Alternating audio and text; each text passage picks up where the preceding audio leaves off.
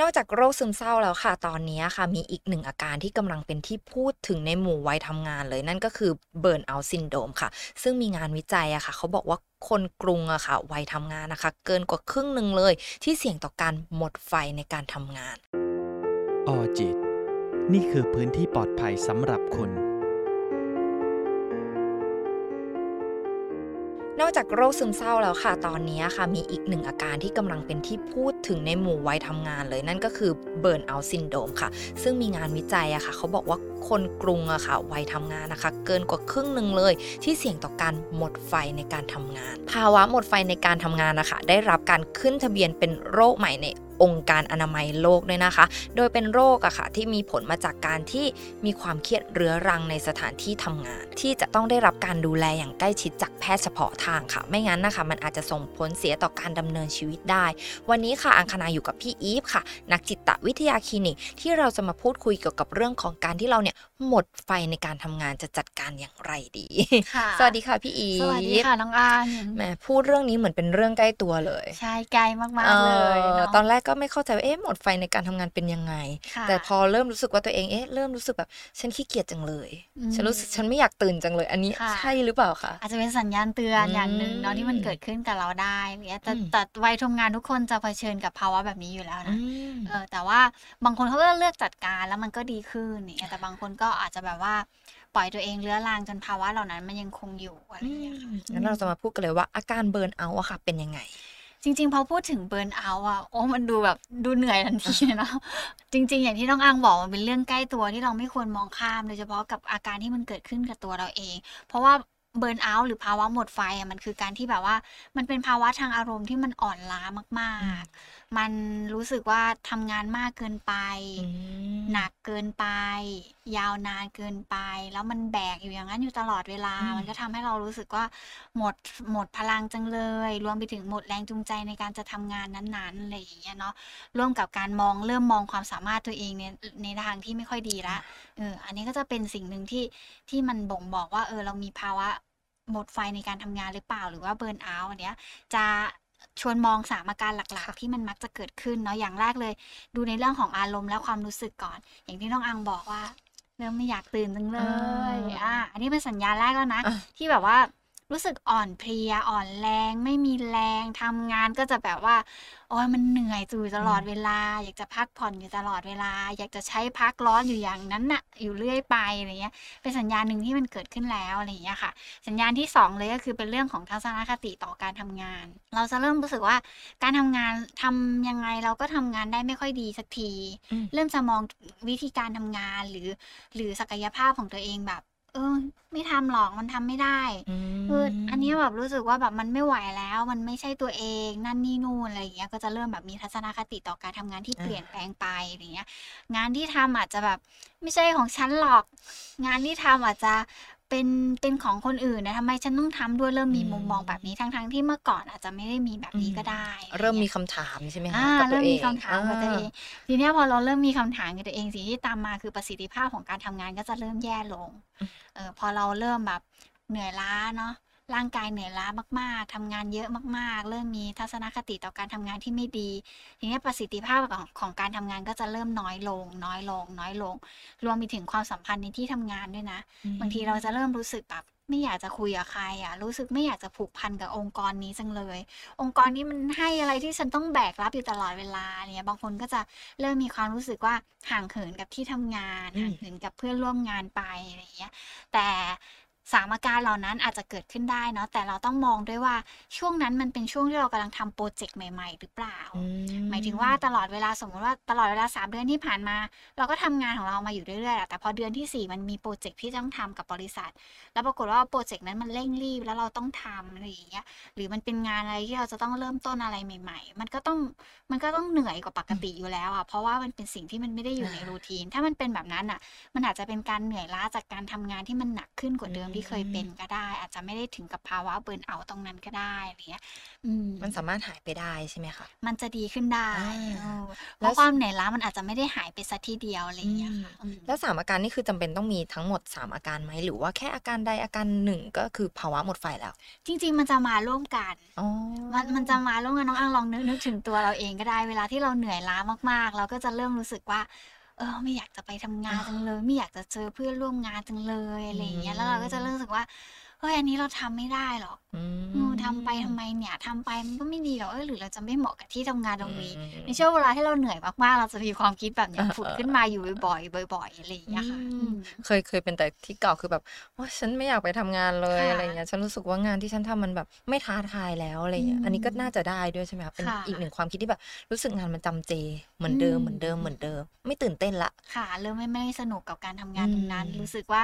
ไม่ชาเลนจ์ต่อศักยภาพอืมของเราเป็นแบบนั้นใช่ไหมอืมอืมมันก็เกิดขึ้นได้นะ ที่มันจะทำให้เราเกิดการเบื่อต่อการทำงานอะไรอย่างอืเงี้ยมค่ะแล้วความเครียดกับภาวะหมดไฟอะค่ะ มันแตกต่างกันไหมอ่าความความเครียดกับภาวะหมดไฟมันแตกต่างกันไหมจริง ๆ มันมันอาจจะเป็นตัวที่มันมาเชื่อมกันได้เนาะอืมถ้าเมื่อไหร่ก็ตามที่เราเครียด มันอาจจะสตาร์ทด้วยความเครียดก็ได้ พอเราเริ่มเครียด เครียดอืมเครียด เครียด แล้วความเครียดมันทวีคูณขึ้น ขึ้น ขึ้น ขึ้น ขึ้นอืมมันก็อาจจะไปนำไปสู่ความเบิร์นเอาท์ได้เหมือนกันอะไรอย่างเงี้ยค่ะอืมแล้วสาเหตุของการหมดไฟในทำงานเกิดจากอะไรอะคะ จุดเริ่มต้นเลยโอ้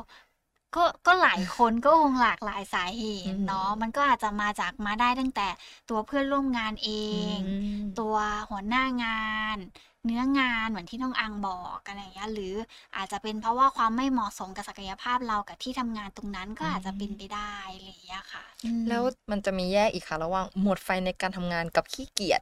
จะแยกออกยังไงอืมอืมคือถ้าเราขี้เกียจน่ะ มันมัน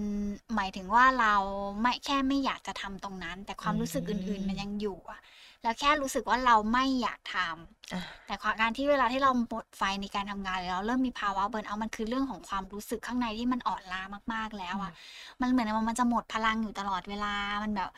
คนขี้เกียจเขาจะไม่ได้รู้สึกหมดพลังอะเขาแค่เขาแค่ขี้เกียจขี้เกีจะยจทำอันนี้ แต่เขาสามารถทำอะไรได้อีกหลายอย่างนะ อะไรอย่างเงี้ยแต่ถ้าค่ะคือเบิร์นเอาก็คือไม่อยากทำอะไรเลยอย่างเงี้ยเหรอคะอืมในงานของตัวเองอ่าในสิ่งที่กำลังเผชิญตรงนั้น เวลาเราใช้คำว่า burnout อ่าเราอาจจะไม่ได้มองแค่ประเด็นของเรื่องการทำงานเนอะลองมองในรอบๆก็ได้ถ้าสมมติว่าเรื่องของความสัมพันธ์ บางทีมันก็ burnout ได้ถ้าเราอยู่กับคนที่มัน toxic มากๆ เราก็จะรู้สึกว่าไม่ไหวกับคนนี้แล้วมันเหนื่อยจังเลยที่จะต้องสู้กับความสัมพันธ์แบบนี้อะไรเงี้ยเริ่มมองไม่เห็นอนาคตที่จะต้องไปกับคนนี้เนี่ยอันนี้ก็คือ burnout ได้เหมือนกันอะไรอย่างเงี้ยค่ะอืมแล้ว ถ้าเราปล่อยให้ตัวเองอะค่ะเบิร์นเอา มันจะเป็นยังไงอ่าเดี๋ยวให้เห็นเป็นทีละด้านเลยแล้วกันเนาะจริง ๆ เวลาที่ที่พูดถึงแบบเบิร์นเอาท์อย่างนี้อย่างแรกเลยที่จะเห็นชัดเจนเลยคือ ด้านร่างกายของตัวเราเองจะเริ่มแย่ลง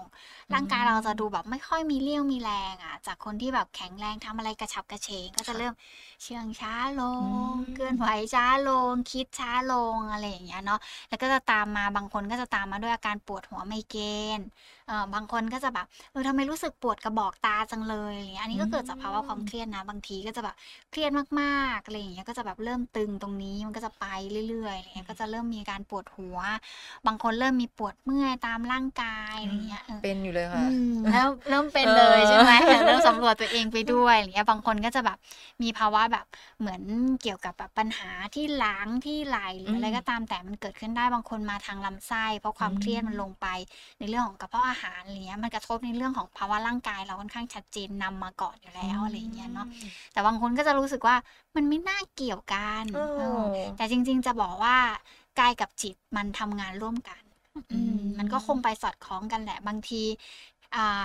บางทีมันอาจจะมองเห็นเป็นเรื่องของอาการทางกายที่มันอาจจะมาด้วยด้วย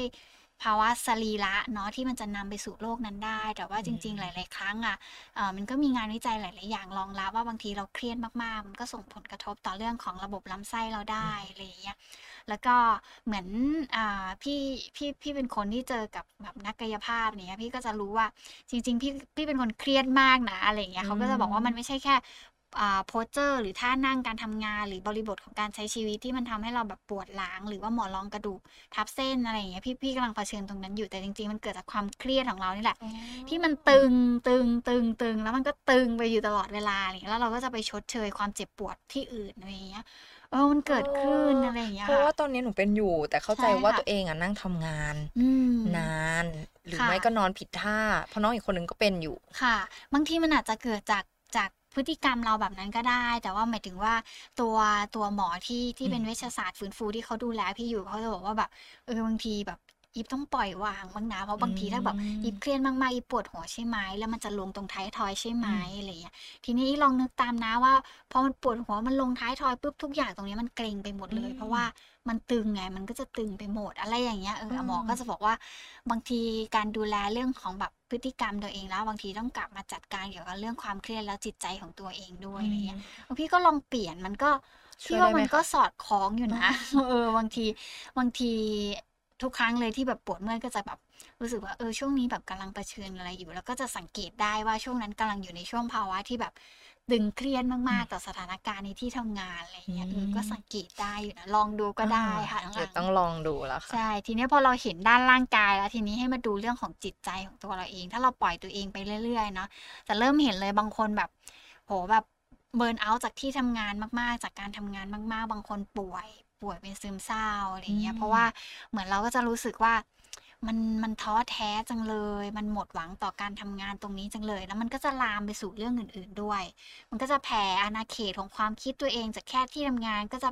จะขยายอาณาเขตไปในเรื่องของความสัมพันธ์เรื่องนั้นเรื่องนี้อะไรเงี้ยมันก็จะดูลบไปหมดเลยอะไรอย่างเงี้ยเนาะหรือบางคนเริ่มมากระทบในเรื่องของปัญหาการนอนหลับ อืมอืมความเครียดก็จะเป็นเป็นตัวกระตุ้นชั้นดีเลยที่สมองก็จะอยากคิดอยู่ตลอดเวลาใช่อยากจะทำงานอยู่ใช่ตลอดเวลาอะไรเงี้ยมันก็จะทำให้กระทบต่อตรงนั้นของของด้านจิตใจของเราได้ด้วยอะไรอย่างเงี้ยค่ะอืมอืมเพราะฉะนั้นเบิร์นเอาท์ก็เลยเป็นสาเหตุหนึ่งที่อาจจะทำให้เราไปสู่ ภาวะซึมเศร้าได้เหมือนกัน ก็มีแนวโน้มเนาะเพราะว่าจากสถิติแล้วก็มีแนวโน้มว่าเวลาที่เรา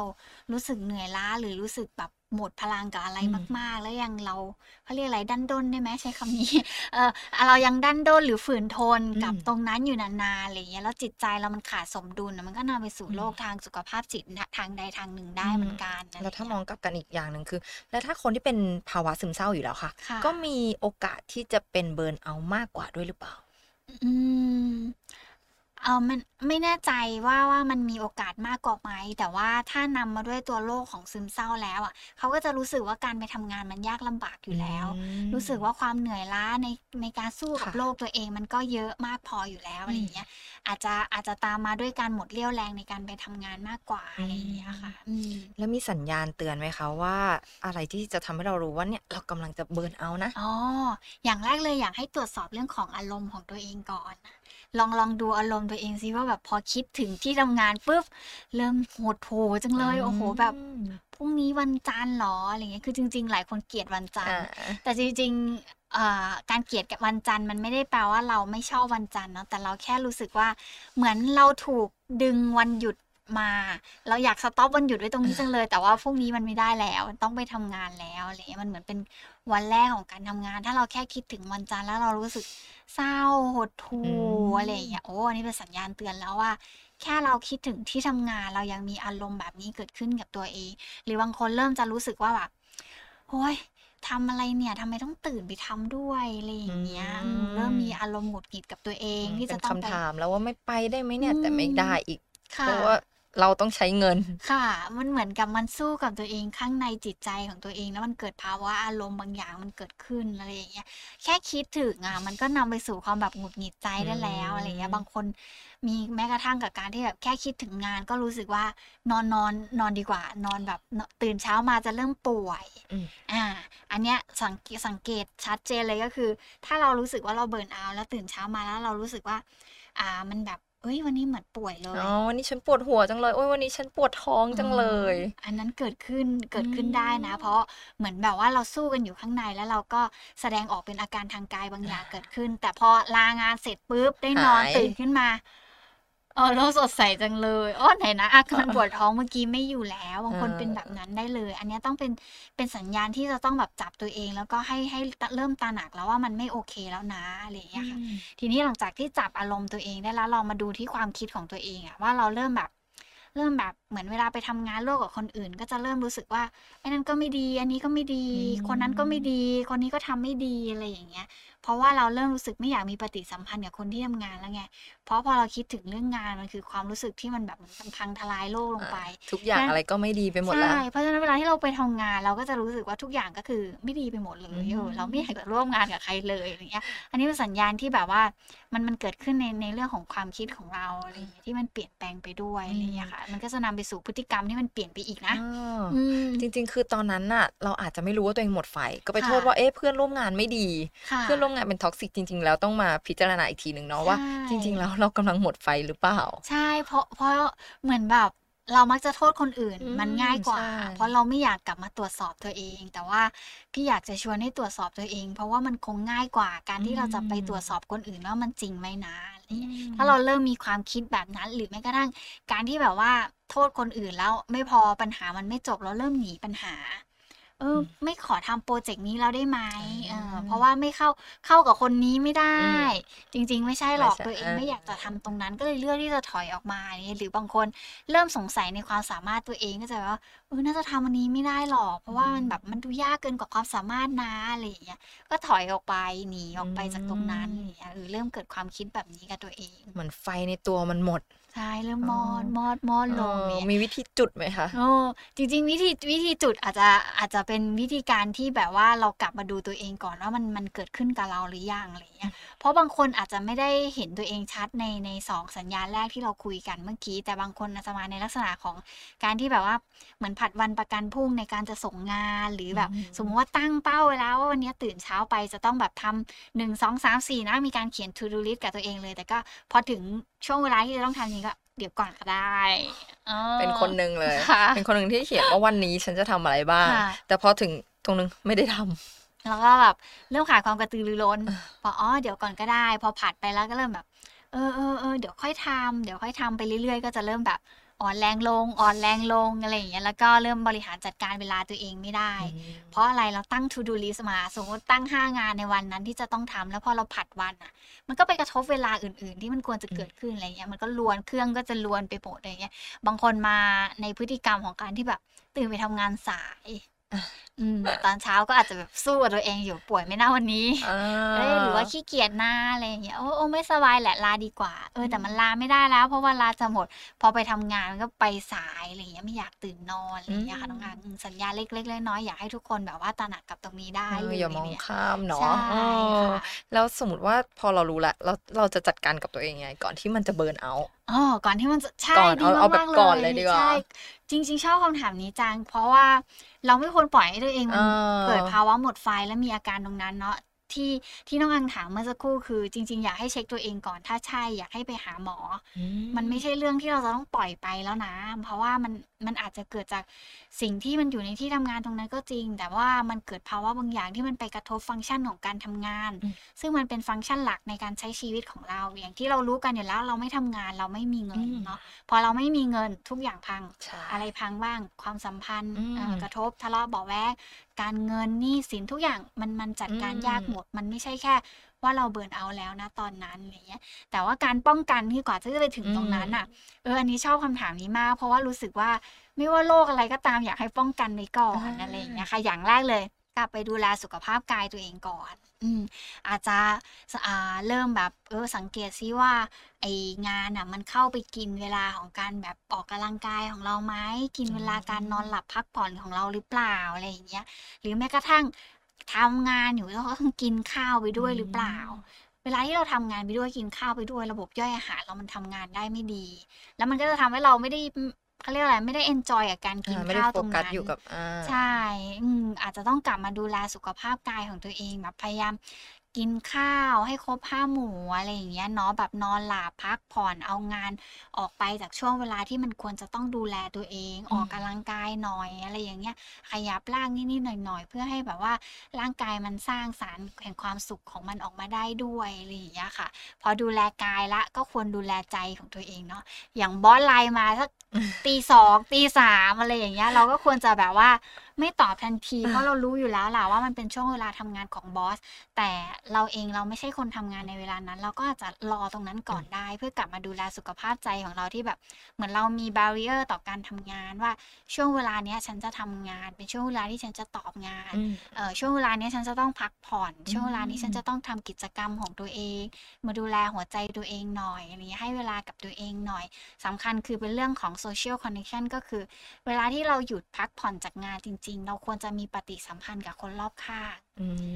มวางลงบ้างอะไรที่อยู่ในสื่อโซเชียลอะไรอย่างเงี้ย เพราะเวลาที่เราดูโซเชียลเราก็จะเห็นคนนั้นคนนี้ทำงานเนาะอืเราก็จะมรู้สึกว่าเออทำไมไอ้คฉันนนี้ขี้เกียจอยู่หรือเปล่าโอ้บาคงนนี้ครั้ทำงไมขยันจังเลเอยทำไมคนอนี้ประสบความสำเร็จแล้วเราก็จะเอาตัวเองไปเปรียบเทียบกับตรงนั้นอีกอะไรเงี้ยจริง ๆ การดูแลใจที่ดีคือคอนเน c t ชันกับคนที่อยู่ใกล้ตัวให้เวลากับครอบครัวอืนะมให้เวลากับน้องแม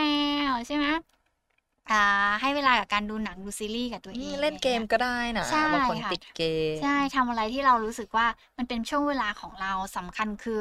เราจะต้องแบบเหมือนแบ่งช่วงเวลาที่มันชัดเจนในการทำงานให้มันเกิดขึ้นอะไรอย่างเงี้ยเนาะดูแลกายดูแลใจตัวเองแล้วต้องดูแลเรื่องของ attitude หรือทัศนคติของตัวเองด้วยนะ เพราะว่าถ้าเมื่อไหร่ก็ตามที่เราปล่อยให้ตัวเองแบบยึดติดกับการทำงานมากเกินไป เช่นแบบ ปล่อยวางให้ใครทำแทนไม่ได้เลยอืฉันจะต้องทำมอยู่ตลอดเวลา เชื่อใจใครในการมอบหมายงานชิ้นนี้ไม่ได้เลยเรานั่นแหละจะเหนื่อยอืมเราต้องจูนทัศนคติตรงนี้ของตัวเองว่า เราทำงานร่วมกันกับคนอื่น เราเองเราก็ต้องเข้ารบการตัดสินใจและหน้าที่ที่เขาได้รับมอบหมายไปเนี่ยเพราะว่าบางคนเบิร์นเอาท์จากการที่ตัวเองเป็นคนที่ยึดติด แล้วก็แบบไม่เชื่อใจใครในการทำงานมากอืเกินมไป แล้วก็เป็นคนที่มองว่าทำงานจะต้องทุ่มเต็มที่สิอืเต็มที่มในที่เนี้ยของคนเหล่านี้มักจะมาแบบ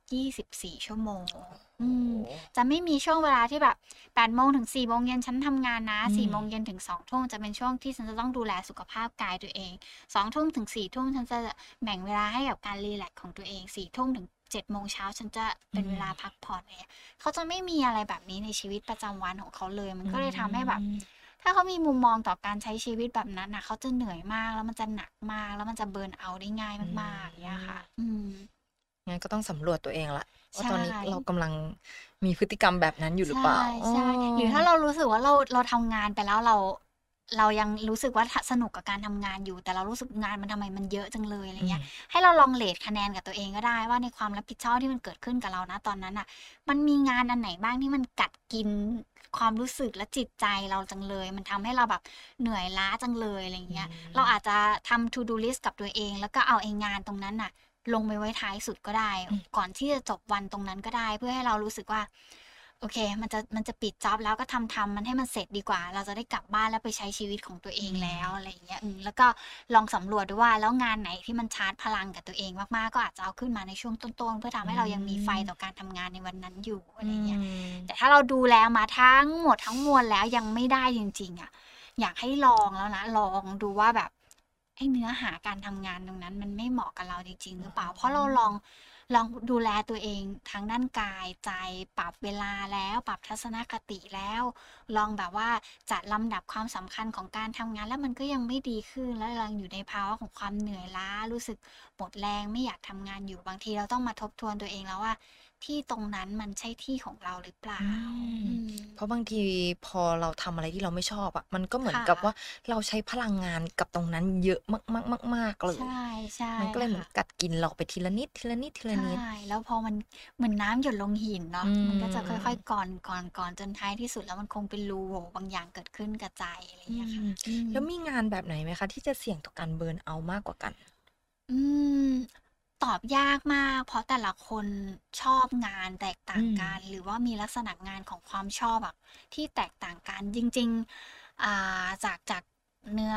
บทความที่พี่อ่านนะ จะจะไม่ค่อยเห็นคนที่ ที่อยู่แค่ใน ใน ในระดับลูกน้อง อะไรอย่างเงี้ย จริง ๆ ผู้บริหารหลายท่านก็ เบิร์นเอาอืท์นะ เพราะว่าม เขารู้สึกว่าเหมือน เหมือนเหมือนเขาแบกทุกอย่างอืมเขาจะล้มลงไม่ได้แล้วอะอืมเขาจะต้องเก่งเขาจะต้องดี เขาจะต้องแบบรักษาบริษัทตัวเอง คนเหล่านั้นก็มีที่ที่ที่เห็นนะ มีแนวโน้มที่จะแบบเบิร์นเอาท์ได้มากอยู่เหมือนกันอืมไม่ใช่แค่เราที่อยู่ในระดับของแบบปฏิบัติการหรือระดับของลูกน้องอะไรเงี้ยเขาก็จะแบกรับอาจจะเป็นคนละส่วนกับเราอะไรเงี้ยเขาอาจจะแบกรับในเรื่องของ ของหลาย ๆ อย่างเนาะพอพูดถึงผู้บริหารเขาก็คงไม่ได้ลงมานั่งทำงานในทุก ๆ วันเหมือนเราแต่ แต่เราไม่รู้ว่าเขาคิดอะไรอยู่ข้างในนี่มันอาจจะทำให้เขาเบิร์นเอาท์ได้เหมือนกันเพราะฉะนั้นอาชีพไหนอาจจะตอบยากมันอยู่ที่ว่า เราให้ความสำคัญกับตรงนั้นมากน้อยแค่ไหนมากกว่าอะไรอย่างเงี้ยค่ะ แล้ววิธีอืมจัดการเริ่มต้นของแต่ละคนก็ไม่เหมือนกันด้วยป่ะคะใช่ค่ะ แต่ว่า แต่ละคนอาจจะเลือกเลือกวิธีการที่มันแตกต่างอยู่แล้วอะไรอย่างเงี้ยมันไม่จำเป็นต้องเริ่มหนึ่งสองสามสี่เหมือนเราคุยกันเนาะแต่ว่ามันมันควรได้ดูแลในทุก ๆ มิติที่เราคุยกันไปอะไรอย่างเงี้ยค่ะแต่ทั้งนี้ทั้งนั้นคือในแต่ละคนเลือกใช้วิธีไหนไม่มีผิดไม่มีถูกเลย ถ้ามันทำให้เราเลือกใช้แล้วมันดีขึ้นกับตัวเราเอง เราปฏิบัติแบบนั้นแล้วมันทำให้เรารู้สึกว่ากลับมามีพลังในการทำงานกับตัวเอง สมมติว่าเราค่ะ ดูแลค่ะตัวเองไม่ได้แล้วอืมอย่างเงี้ยมันอาจจะส่งผลรุนแรงเราควรไปพบแพทย์เฉพาะทางหรือเปล่าคะจริงๆตั้งแต่เราจับสัญญาณตัวเองได้แล้วอะว่าว่ามันเริ่มไม่ไหวแล้ว มันเริ่มกระทบต่อความรู้สึกแล้วมันกัดกินอารมณ์และความรู้สึกและฟังก์ชันของการทำงานมาก ๆแล้วอะไรเงี้ย เพราะกว่าจะไปถึงเบิร์นเอาท์ได้อะ ฟังก์ชันของการทำงานมันจะค่อยๆ แย่ลงอืมเหมือนที่เราบอกเนาะว่าประสิทธิภาพของการทำงานจะค่อยๆ ถดถอยถดถอยลง แล้วเราก็รู้สึกว่าเราเริ่มเบมมิ่งตัวเอง หรือตำหนิตัวเองในเรื่องของความสามารถอะไรอย่างเงี้ยจนมันทำให้เรารู้สึกว่าเราไม่อยากทำงานนั้นแล้ว จริง ๆ ไม่ต้องปล่อยให้ตัวเองเป็นถึงขนาดนั้นน่ะแค่เราเริ่มจับสัญญาณตัวเองได้แล้วว่า ว่าเออเริ่มแบบหมดหมดแรงกับการทำงานจังเลย เริ่มแบบเออรู้สึกตำหนิกับความสามารถตัวเองจังเลย ประสิทธิภาพในการทำงานลดลง แล้วเริ่มไม่อยากจะไปทำงาน ไม่อยากปฏิสัมพันธ์กับคนที่ทำงาน จริง ๆ สิ่งเหล่านี้เป็นสัญญาณที่ทำให้เราเข้าพบแบบผู้เชี่ยวชาญได้เลยอะค่ะอืมเนื่องจากแอปพลิเคชันของเราตอนเนี้ยค่ะ มีแบบประเมินภาวะหมดไฟในการทำงานด้วย แล้วอย่างพอคะแนนแจ้งขึ้นมาอย่างเงี้ยค่ะค่ะเรารู้แล้วเราควรจะจัดการยังไงต่อดี จริง ๆ ในในคะแนนที่ที่ประเมินในแบบประเมินของออจิตอะค่ะเขาจะบอกไม่นอกจากค่าคะแนนแล้วเขาจะบอกคำแนะนำด้วยอืเนาะมว่าเราควรจะปฏิบัติตัวยังไงอะไรอย่างเงี้ยสมสมมุติว่าแบบเราทำคะแนนได้ค่าคะแนนสูงมากเลย อย่างสมมติว่าสี่สิบห้าสิบอะไรเงี้ยคำแนะนำมันก็จะเป็นสีแดงแล้วเนาะ อ่า เออเขาก็จะบอกว่าให้เราเริ่มกลับมาดูแลสุขภาพ จิตตัวเองนะ จะต้องทำอะไรบ้าง มีกิจกรรมอะไรบ้างอะไรเงี้ยถ้าเราเริ่มปฏิบัติตัวตามคำแนะนำที่อยู่ในแอปพลิเคชันตรงนั้นแล้วเรายังรู้สึกว่ามันยังไม่ดีขึ้นเลย หรือแม้กระทั่งปฏิบัติตัวตามตามเนื้อหาที่เราคุยกันไปวันนี้แล้วอะไรอย่างเงี้ยก็ยังรู้สึกว่ามันไม่ดีขึ้นเลย ก็แนะนำว่าควรจะไปพบผู้เชี่ยวชาญค่ะน้องอะโอเคค่ะ เป็นยังไงบ้างครับ คุณผู้ฟังสำหรับวันนี้ที่เราพูดคุยกันไปเกี่ยวกับหมดไฟในการทำงาน แล้วคุณผู้ฟังล่ะคะ หมดไฟในการทำงานหรือเปล่า ถ้าหากว่าคุณผู้ฟังอะค่ะ ตอนนี้กำลังสงสัยอยู่ ก็อยากจะให้ลองไปทำแบบประเมินเบื้องต้นในแอปพลิเคชันของเราก็ได้นะคะ มีแบบประเมินภาวะหมดไฟในการทำงาน ถ้าคุณผู้ฟังอะประเมินตัวเองแล้วรู้สึกว่าเฮ้ยเรากำลังหมดไฟ ก็อยากจะให้ทำตามคำแนะนำที่เขาบอกก่อน แต่ถ้าหากเราอะค่ะดูแลตัวเองแล้ว แล้วเรารู้สึกว่ามันยังไม่ดีขึ้น ก็อยากจะให้หาเวลาค่ะ ไปพบผู้เชี่ยวชาญเฉพาะทางนะคะสำหรับวันนี้ค่ะ อังกับพี่อีไปก่อนนะ สวัสดีค่ะ ออจิต นี่คือพื้นที่ปลอดภัยสำหรับคุณ